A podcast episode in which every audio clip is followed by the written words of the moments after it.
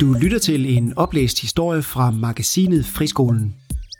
Du håbede på det modsatte, men din teenager ser porno. Indførsel af seksualundervisning i folkeskolerne har 50 års jubilæum i år. Det betyder, at vi har haft masser af tid til at øve os i at tale om krop og sex og porno. I midlertid holder både lærere og forældre igen med at tale med børn og unge om porno, som det kulturområde, der fylder næsten halvdelen af internettet. Og de unge er langt foran de voksne. Ifølge magasinet Friskolens egen undersøgelse har 66 procent af unge mellem 12 og 15 år set porno. Mens hele 82 procent svarer, at de ikke har talt med deres forældre om deres oplevelser. Spørgsmålet er, om vi i virkeligheden bør lægge tabuet bag os og begynde at tale om sex og porno. Fordi det er derude, det vokser i omfang, og dine børn ser det. Artiklen er skrevet af Sofia Juliane Lydolf. 11,7 år. Det er ifølge en islandsk spørgeskemaundersøgelse debutalderen, hvor unge ser pornografi første gang. Og det vil altså sige, at de fleste unge ikke har udviklet seksuel modenhed eller haft deres seksuelle debut, før de ser deres første pornofilm på internettet. Og nej, det er ikke kun islændingene. Danske Sex og Samfund oplyser, at 99% af unge drenge og 86% af unge piger mellem 15 til 17 år har set porno, inden de har sex for første gang. Og så for lige at aflive de sidste skeptikere, så bakkes tallene op af rapporten Sex i Danmark fra Statens Serum Institut og Aalborg Universitet. Her konkluderes det, at 35% af den danske befolkning ser porno mindst én gang om ugen. Størstedelen er unge mænd mellem 15 til 24 år. De unges porno debutalder overrasker ikke daglig leder af sex- og samfundsrådgivning til børn og unge, Jeppe Hall, som siden 1998 har undervist og vejledt unge om sex. Han peger på, at unge altid har været nysgerrige efter at se porno. I dag er det blot nemmere for dem. Citat. Førhen skulle du ned på benzintanken og hente ugens rapport, eller have fat i et VHS-bånd, som du i øvrigt skulle se på husets eneste afspiller, når resten af familien ikke var hjemme. Det betød, at adgangen til pornografi var meget begrænset. Den adgang er i dag i lommen på hver eneste prenager, altså de 9-12-årige, siger Jeppe Hall. Allerede her kan du være skræmt fra vid og sans, men den nemme adgang til porno er ikke noget, du skal frygte som forælder, påpeger Jeppe Hall. Ungerne er gode til at være selektive, og hvis det er for voldsomt eller ubehageligt, så ser de det ikke. Man skal altså ikke være bekymret for, hvis ens 12-årige ser porno. Det er relativt almindeligt, siger han. Restriktionerne er ikke nogen god idé, slet ikke. Så forhindrer du dine børn i at være nysgerrige. Det du skal gøre i stedet for, er at tappe ind i den nysgerrighed, siger Jeppe Hall og uddyber sin opfordring til at tale med børnene, da porno og understøtter en lang række fordomme, som er langt fra virkeligheden. Pornoindustrien er større end de fleste kan forestille sig.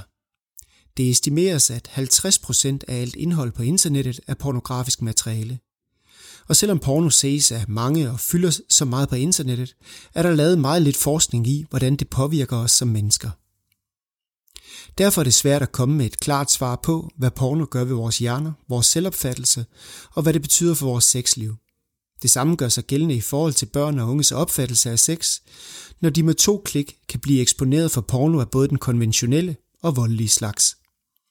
Citat. Der er ingen, der ved, hvordan porno påvirker unge. Der er lavet undersøgelser, der viser, hvordan de påvirkes af vold i film og videospil. Derimod findes der ikke et entydigt svar på, hvordan pornofilm påvirker deres adfærd, siger Jeppe Hall fra Sex og Samfund.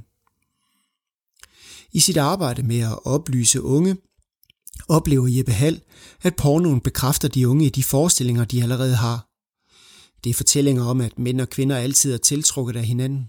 Kvinder altid bliver ophidset øh, af det, manden gør ved hende, og at kvinder altid får orgasme, at mændene altid får orgasme, og at sex altid drejer sig om penetration. De meget stærke fortællinger gør, at pornografien bliver styrende for, om de unge har sex på den rigtige eller forkerte måde. Og det er til gengæld problematisk. Citat. Det er nemt at føle sig forkert, hvis man ikke lever op til det, man oplever i pornografien, siger Jeppe Hall. Pornhub.com er verdens største pornosite og udarbejder hvert år en stor rapport, som giver overblik over, hvor mange besøgende de har, hvilke ord der søges på, hvor meget indhold der lægges op på sitet. I 2019 blev der lagt rekord mange videoer op, og for lige at give et perspektiv, så forestil dig, at du vil se alle videoerne. Så skulle du trykke play i 1850, og så vil du stadigvæk se porno den dag i dag. I 2019 besøgte 42 milliarder mennesker Pornhub. Det svarer til hele befolkningen i Kanada, Australien, Polen og Holland besøgte siden en gang dagligt. Og det mest søgte ord i 2019 på Pornhub var amateur, altså amatør. Citat. Det ser ud til, at folk leder efter mere realistiske skildringer af sex, siger Dr. Laurie Beto fra Sexual Wellness Center i USA. De fleste brugere af Pornhub kommer klart fra USA, dernæst Japan, og på tredjepladsen ligger England. Men uanset hvilket land de besøgende kommer fra, er langt flest besøgende mænd. Det er derfor heller ikke så overraskende, at den største andel af Pornhubs besøgende er mænd mellem 25 og 34 år. Dernæst kommer de unge mellem 18 og 24. Og det vil så sige, at de to aldersgrupper tilsammen udgør 61% af Pornhubs trafik. Og samtidig med, at sider som Pornhub får flere besøg, så viser andre undersøgelser, at flere unge har mindre sex i hverdagen. Hvorfor det er sådan er ikke helt klart, men meget peger på et stigende antal singler og flere og flere dating apps. Måske fortæller det os, at sex er noget, vi i højere grad har med os selv, og porno er noget, som vi har utrolig svært ved at tale meningsfuldt om. Så historien om porno er ikke uinteressant for at forstå fascinationen og skammen. Vi skal tilbage til 1850, hvor ordet pornography kom ind i det engelske ordforråd. Ordet blev brugt til at beskrive den type erotiske afbildninger, man fandt i Pompejis ruiner. Da ordet pornography første gang dukkede op i Webster's Dictionary i 1864, blev det forklaret som liderligt maleri som vægdekoration i værelser videt til bakantinske orgier, som der findes eksempler på i Pompeji. Ordet pornografi stammer fra græsk og betyder porn lige med prostitueret og grafan lige med skrift. Det beskriver altså prostitueredes gøren, som har til formål at ophisse eller stimulere erotisk. Det vil så sige, at der i selve ordet pornografi ligger en fordømmende undertone, som er med til at tabuisere emnet yderligere.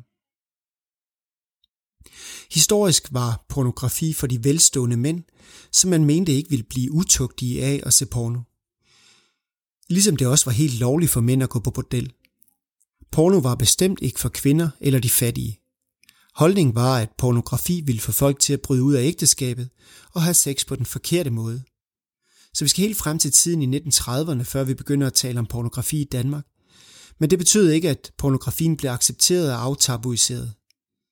Selv efter frigivelsen i Danmark i 1969, har vi stadig svært ved at acceptere og anerkende, at der er noget, som mange af os ser, og noget, der findes uendeligt timers materiale af på internettet.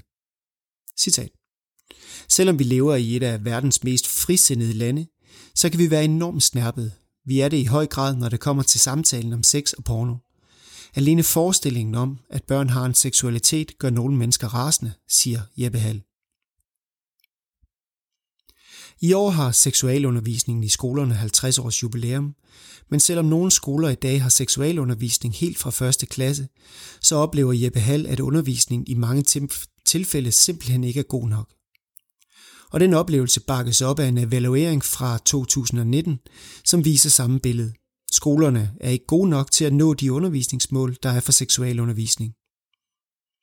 Ifølge magasinet Friskolens egen undersøgelse svarer 69 procent af de 12-15-årige friskoleelever, at de ikke har talt om porno i seksualundervisningen. Samtidig svarer 36 procent, at de ikke ved, hvad hævnporno er. Og 37 procent har modtaget nøgenbilleder mod deres vilje. De ting er så vigtige at tale med de unge om, da det kan have alvorlige konsekvenser for deres fremtid, lyder det fra Jeppe Hall. Sex og samfund har udviklet forskellige undervisningsforløb til alle, alle alderstrin, som man kan bruge uanset om du er lærer eller forælder. Porno er bestemt et af de emner, som de fleste voksne har stor berøringsangst omkring. Derfor vil mange kunne have gavn af at kigge materialet, siger Jeppe Hall fra Sex som Samfund. Og tænker du nu, at ja, det gør jeg, når Alma fylder 16, så er du for sent ude. Ligesom stort set alle andre af dine forældre kolleger. Ifølge magasinet Friskolens egen undersøgelse har 82 procent af de adspurgte unge nemlig ikke talt med deres forældre om porno, selvom de unge jævnligt ser udfoldelserne i alle afskygninger på Pornhub. Her følger en guide til, hvordan du kan tale med dit barn om porno. Nummer 1. Hyppige samtaler. Det er vigtigt, at man starter med samtaler om køn, krop og hvem må egentlig hvad med dig fra børnene er helt små. Samtalerne skal tages løbende, så børnene vender sig til, at forældre er naturlige samtalepartnere om alt. På den måde bliver seksuelle emner mindre pinlige, og børnene vil have nemmere ved at komme til jer som forældre, hvis de har negative intime oplevelser. På et tidspunkt skal samtalerne drejes til at handle om seksualitet, sex og porno, og der kan budskabet være, at mange unge og voksne ser porno. Man kan sige, nogle unge på din alder ser porno. Det kan føles helt enormt grænseoverskridende, men det er vigtigt at insistere på pinligheden. Samtaler skal være en del af hverdagen, så tag dem, mens der bliver kørt tur eller kogt kartofler. En god indgangsvinkel er at tage udgangspunkt i noget, man har oplevet i medierne. Umbrella-sagen, hvor unge delte sexvideoer med hinanden, kunne være en god sag at tage op. Og udover samtalen om porno er det også vigtigt, at man som forældre taler med unge om deres ageren og sociale medier. De unges fantasi og nysgerrighed på sociale medier er enorm, og den kan være svær for forældre at sætte sig ind i, men samtalen er vigtig. Så de unge lærer, hvor deres grænser går, og lærer, at deling af nøgenbilleder af mindreårige faktisk er en ulovlig handling. Med hyppige samtaler vil man som forældre positionere sig som trygge personer, barnet altid kan gå til. Næste punkt har overskriften Tag snakken uanset hvad. Det er vigtigt at arbejde med de ting, som man gerne vil have, at ens børn får et fornuftigt forhold til. De fleste forældre har allerede snakket med deres børn om rygning og alkohol, også selvom den unge hverken ryger eller drikker. Så selvom din teenager ikke ser porno, så tag snakken alligevel. Så er der en overskrift, der hedder Pas på med tredje grads forhør. Det er meget vigtigt, at barnet ikke føler sig forhørt. Pas på med spørgsmål som, har du set porno, eller har du oplevet noget krænkende? En god idé er derimod at invitere barnet til at reflektere over reelle eller tænkte dilemmaer, som Jeg har en veninde, hvis datter har fået delt billeder af sig på nettet. Hvad tænker du om det? På den måde kan du fint starte en dialog, og du kan høre, hvordan dit barn positionerer sig. Derudover er det også nemt at komme med dine budskaber, som jeg håber, de får talt om datterens situation i familien, og det kunne jeg godt tænke mig, at vi kunne snakke om i vores familie.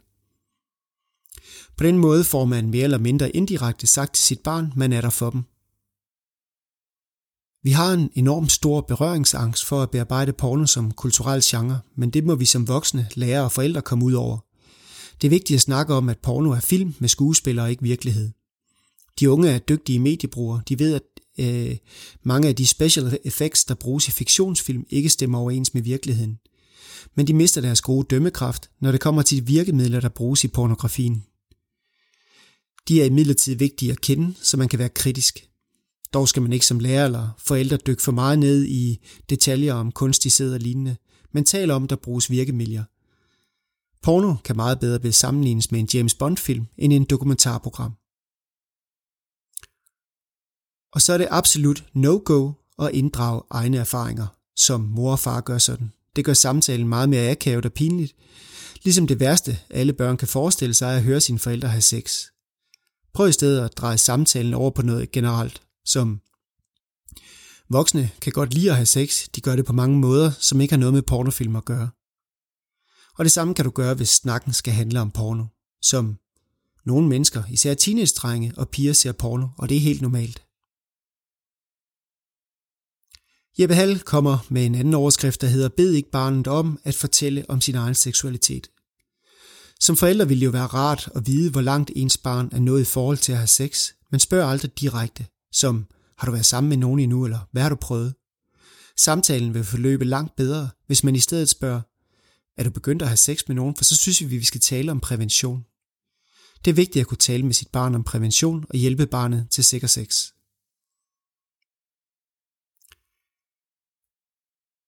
En af de sidste punkter er at sørge for, at skolen forholder sig til seksualundervisning herunder porno. En indsats er sjældent stærk nok alene. Selvom man som forældre har fuldstændig styr på at tale med sine børn om sex og porno, så griber alligevel fat i klasselæreren og spørger ind til målene for seksualundervisning. Der skal både forældre snakke seksualundervisning og kampagner til, for at unge kan have en god seksuel adfærd. En anden god idé kunne være at tage emnet op på et forældremøde. Hvis man ikke selv har lyst til at tegne og fortælle, kan man tilmelde sig Sex og Samfunds forældreindsats og booke en rådgiver. Det var slutningen på artiklen med guide fra Jeppe Hall fra Sex og Samfund. Du lyttede til en podcast fra Fundamentet. Vil du gerne høre flere historier og podcasts om grundskolen, børneliv og din rolle som forælder, så gå ind i din foretrukne podcast-app og tryk abonner. Tak fordi du lyttede med.